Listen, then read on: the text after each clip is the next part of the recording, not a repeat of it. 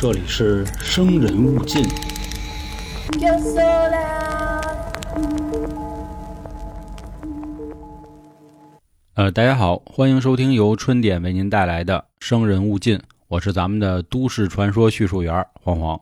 节目开始之前呢，先和大家说一下啊，咱们的周边第一批已经上线了，如果您有兴趣的话，可以关注咱们的微信公众号“春点”，在底部的菜单栏就可以找到。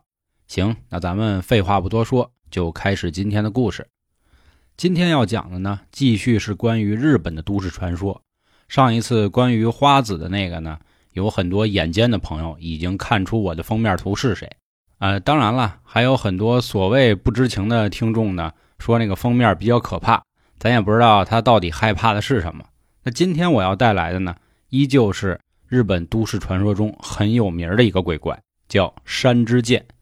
山呢就是大山的山，剑呢就是之前咱们讲人面牛的那个剑。今天的这个怪物呢，它的样子啊，咱们先描述一下。呃，从目前维基百科的记载来说呢，它是一个白色光滑的人形，没有头，但是胸前呢有一张很狰狞的脸，行动中会胡乱的扭动。它自己独有的声音就是噔嗖灭兹，就这么个声儿。就刚才前面他发的这几个音呢，大概翻译过来啊，就是传送眼睛的意思。啊，可能说到这儿啊，还有些听众有点反应不过来，到底是一什么样。其实山之剑的这个形象呢，和咱们那个刑天有点像。喜欢研究过《山海经》的朋友肯定是知道的。如果这个不知道啊，咱们说的再 Q 一点，就是很像一个白色的海绵宝宝。如果您海绵宝宝还没看过的话，那您就可以想象啊，现在有一块白色的肥皂，它长了脚了。这个山之剑啊，很喜欢附在女人的身上。被附身的女人之后，本体也就会变得很狰狞。就像刚才我们上面说他这个样子，并且一样会发出那个噔嗖灭兹这样的叫声。这个怪物有一个很显著的弱点，就是怕疼。一旦附身之后，你只要让它疼了，它自己就走。咱们假设一下啊，附体之后，比如拧它大腿里帘或者抽它大逼斗，应该是都能给他赶走。那还是老规矩，咱们先说说啊，这个山之剑是怎么来的。同样呢，故事的来源还是来自那个著名的日本论坛 RCH。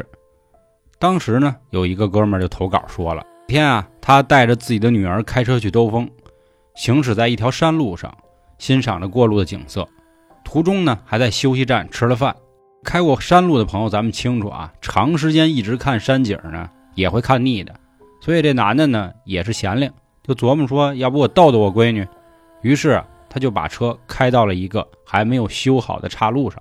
由于这条路呢很颠簸，所以女儿也开始紧张了起来，就问他爸：“哎，爸，咱干嘛要往这儿开呀？咱们是不是走错了呀？我想回家呀。”这个时候呢，他爸不觉得啊心里有什么愧疚，反倒觉得哎，我这个想法要成功。于是呢，就继续开。可开着开着，突然车子就抛锚了。下车之后进行了各种检查，也不知道有什么问题。其实就算知道，他也不会修，甚至说他不想修，因为他每每看到他自己女儿那种紧张的神情啊，他就觉得很有意思。随着时间呢，也一点一点的擦黑了。又由于是在山里，所以手机也没打通。这个时候呢，他就和闺女说啊，说你看这深山老林的，如果咱们要是走回到刚才的休息站，未免有点太远。而且大夜里山上可能有野狼什么的，很危险。这样吧，咱们就在车里直接过夜。我之前在另一张专辑《三角铁》里说过，我当年上大学的时候是在北京的昌平，昌平就属于山区，尤其一到了晚上，山区的温度总比市区要低那么个三五度。所以同样如此，在这种情况下，这父女俩感觉越来越冷。外加上夜里呢，山里很安静，真是连个鸟叫的声都没有。所以又让这种恐怖的气氛增加了一个新的高度，又冷又害怕又安静。女儿蜷缩着，也就渐渐的入睡了。等到女儿睡着了之后，父亲也决定合眼休息一下。而就在刚要睡的时候，他好像听到了一个声音。他说他现在想起来还是觉得毛骨悚然，完全不知道那到底是人发出的声音还是什么动物。反正不断传着噔嗖灭兹。这样的怪声，刚开始他琢磨呢，是不是听错了？有可能是狼叫导致山里的这个山谷回音，又加上树叶等等一系列的声音，会不会让他听差了？可是他感觉这个声音啊越来越近，他就打起了十二万分的精神，等待着这个声音的到来。紧接着呢，他就发现了一个白色的、外表光滑的，不知道是什么东西一样的，就是扭着就朝着车子过来了。当时他第一反应啊，说难道是奥特曼里的贾米拉出现了？他又又揉了揉眼睛，来确定自己看到的是不是那么个东西。我们之前总说啊，人恐怖到了极点就是愤怒，但可能是出自父爱吧，父爱如山。他就琢磨着，我边上闺女已经睡着了，我这个时候要是叫出来或者骂出来，会不会把我闺女吵醒？所以他就没有说话，而是静静的看着这个白色的像肥皂一样的东西朝自己的车越走越近，嘴里也依旧发着那个“噔嗖咩滋”这样的声音。就在这个父亲凝神聚力，准备要一探究竟的时候，这个声音反倒没有了。而他再度定睛一看，居然发现。车玻璃面前就趴着这个怪物，并且他的身体浮现出了一张脸。由于这个怪物趴在的窗户是在他女儿睡的座位上，就是这个时候，他再也没有办法克制住心中的愤怒，直接就喊了起来，嘴里呢也就各种的这个哭爹喊娘的词儿就出来了。而就在这个时候啊，这个怪物突然就消失了。紧接着，他女儿醒了，并且坐直了，想起自己刚才骂的那些街。可能是把女儿给吓着了，但这个时候女儿嘴里一直在念叨着：“进来了，进来了，进来了，进来了，进来了，进来了。”父亲也慌了神了，他的第一反应就是走，他玩命的拧那个钥匙门，想办法让车再一次的着起来。终于车着了，一路上猛踩油门，而且他时不时的还看着女儿，但女儿嘴里依旧是在说：“进来了，进来了，进来了，进来了。”这车开了一会儿之后呢，总算是看到了市区。心里也就稍微踏实点了，毕竟灯火阑珊的。他当时想，我应该到底去哪？是去医院呢，还是去休息站让女儿休息休息？毕竟他可能真的吓到了。而就在这个时候，借着路灯，他发现女儿的脸已经变得不像他女儿了，并且嘴里从刚才的进来了，也改成了灯嗖灭滋，也就是眼前当时的形象。他突然反应过来，女儿可能是中邪了，所以他直接查到附近最近的寺庙，朝着那里飞奔过去。到了寺庙之后呢，他就赶紧找到住持，把刚才一系列的事情全部告诉他。而此时住持呢，却表现出了一副很遗憾的样子。住持嘴里一边嘟囔着，一边拿手轻轻地拍着女儿的肩膀和背部。紧接着，他和父亲说：“这样吧，你们先在这里住下来。”您的女儿好像被山之剑附身了。如果过了四十九天还是这个样子的话，您的女儿可能永远就没有办法恢复成原状了。由于这个山之剑是只传女人，所以也不能让您的妻子，也就是女孩的妈妈来见她。这样吧，您先回去，我们在这里想办法照料她。父亲呢，也是打电话给了自己的老婆，把之前所有的情况又和她说了一遍。在未来的一个星期内。女儿就一直在那儿待着，父亲呢也每天都去看她，但是他的女儿变得越来越像那个山之剑了。父亲越来越恼悔，他觉得当初如果不逗自己的女儿，是不是就不会发生这样的事儿了？上面呢就是关于最早流传在日本的故事，关于山之剑的这个版本。常听节目的朋友知道啊，肯定还有一版。那下面咱们就来说说第二版。开始的剧情呢？和上面一开始差不多，但主角变成了一个男孩和他十三岁的妹妹，也是妹妹遭到了山之剑的附体。主角带着妹妹去寺庙求助，住持说这个妖怪啊是一种很喜欢快感的妖怪，被附身的女孩会不停的自慰，直到爽死。上一个宿主死了之后，她就会继续再寻找新的宿主。不过你放心，可以把她驱走的方法有两种。第一种就是不断的对宿主提加伤害，这个咱们从开头就说了。那第二种呢，就是要一次性的造成一种极大的痛苦。其实两种都差不多，一个是持续输出，一个是一击必杀，就这意思。那这个哥哥就问了，那怎么叫一次性的疼痛呢？住持说了，比如把他的指甲一个一个的都蹬下来，但是这种几率呢不是很高。有的人呢，仅拔了两三个手指头，山之怪就跑。但有的人呢，连手带脚二十个指甲都被拔掉，也没有走。人类的等级里最疼痛的级别就是分娩，要不然咱们试试这个。最后，主角一家强行让这个十三岁的妹妹怀孕生子。和他交合的这个男子是由庙方请来所谓很专业的人士进行的双修。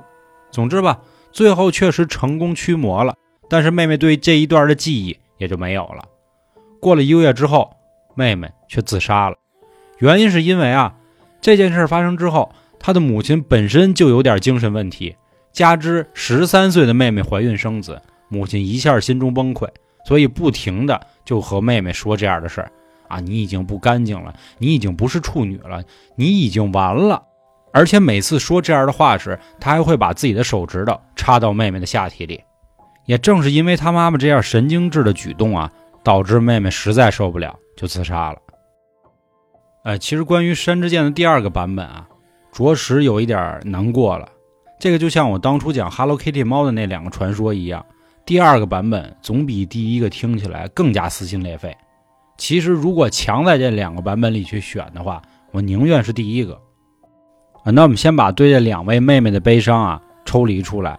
其实刚才我们在讲故事中呢，提到了一个角色，我相信细心的听众已经发现了，贾米拉，她呢是一个同样带有悲情色彩的怪兽，登场的地方是初代奥特曼的第二十三话，我的故乡是地球，而这一集的故事啊同样很悲凉。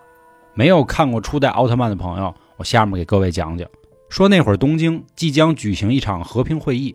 各国的首脑都会来参加，然而在会议的前夕呢，却发生了很多稀奇古怪的空难、沉船这样的事件。为了保证和平会议的顺利召开呢，科特队也就展开了调查。后来他们发现啊，东京的某处好像潜藏着一个看不见的飞船。警守队员研发出了特殊的阿尔法、贝塔和伽马射线，找出了那艘飞船，并击中了它。但飞船爆炸之后，孵化出了一只怪兽。不过这只怪兽。并没有说去肆意报复，而只是朝远处看了看，就跑进了一片森林里。这科特队中有人知道这只怪兽的来历，说在冷战时期，某国的宇航员贾米拉在外太空做研究的时候，飞船失事了。而这个某国，他为了不造成恐慌，好让以后的宇航员还敢上天，所以隐瞒了真相，不仅没有展开对贾米拉的救援，而且还将他抛在了外太空。有可能是贾米拉坚强的意志。在没有水和食物的外星球，它变成了怪兽，并且呢，他还研究出了高速飞船，而他的目的就是要回到地球，并且复仇。此次贾米拉肯定是冲着和平会议来的，他要向世界告诉他们这些虚伪的和平。当时的科特队员啊，听完这个故事，感觉很堵得慌。警手就说了，他拒绝与贾米拉战斗。本来贾米拉是一个航天英雄，但最后怎么落成如此下场呢？但是上面呢不断的施压，巴黎总部更要求一定要秘密的消灭贾米拉，确保东京和平会议的举行，并且要求减少伤亡。而贾米拉也确实如期出现在东京会议场的周边，大肆破坏。在外太空的变异使得贾米拉的皮肤啊能耐受一切高温和化学攻击。就在贾米拉一步一步的朝着会场走去之后，早田变成了初代奥特曼，在一番斗争中。奥特曼发现啊，贾米拉好像很怕水，可能是由于在变异的星球里没有水的缘故，所以奥特曼最后利用水流轻松击杀死了贾米拉。最后的贾米拉躺在泥地里，一直的翻滚悲鸣，他一阵阵的哀嚎让很多人看了都心疼。最后时刻，贾米拉依旧狠狠地用泥巴砍向那些伪善的国旗。他在临死前用尽了最后一丝力气，想要再摸一下那米国国旗。但是他没有摸到，他生命里的尽头究竟是恨，还是只是想回到故乡呢？会议确实顺利召开了，贾米拉也秘密的被埋葬了。他的碑文上写着：“为了人类的梦想和科学发展而献身的战士，请在这里安息长眠。”上面呢就是关于贾米拉的故事，他控诉了人类的无情和冷血的政治。其实这也让我们反思啊。绝对不应该再有第二个贾米拉出现了，因为每一位为了人类社会默默付出，甚至献出一切，包括生命的英雄，都应该被授予最高的尊重和荣耀。哎，其实本来想躲开关于山之剑悲伤的故事啊，但好像贾米拉的故事比他们更悲伤。其实有的时候，关于都市传说不是单纯吓唬人的，里面呢会有一些隐喻或者是寄托，希望给人们带来更多的思考。那我们就拿山之剑这个事儿来说，好像这两则故事都是父亲和母亲没有对孩子进行一个良好的引导，才导致悲剧的更加恶化。而关于贾米拉的故事，我希望各位也能好好的思考一下目前我们遇到的一些情况和问题。伪善者对于牺牲者总是这样，专门去挑一些赞美的词说说罢了。我们应该是心怀恶意，还是心怀感激呢？那好，关于今天的节目就到这里，感谢各位的收听，我是春点的都市传说叙述员黄黄，咱们下周见。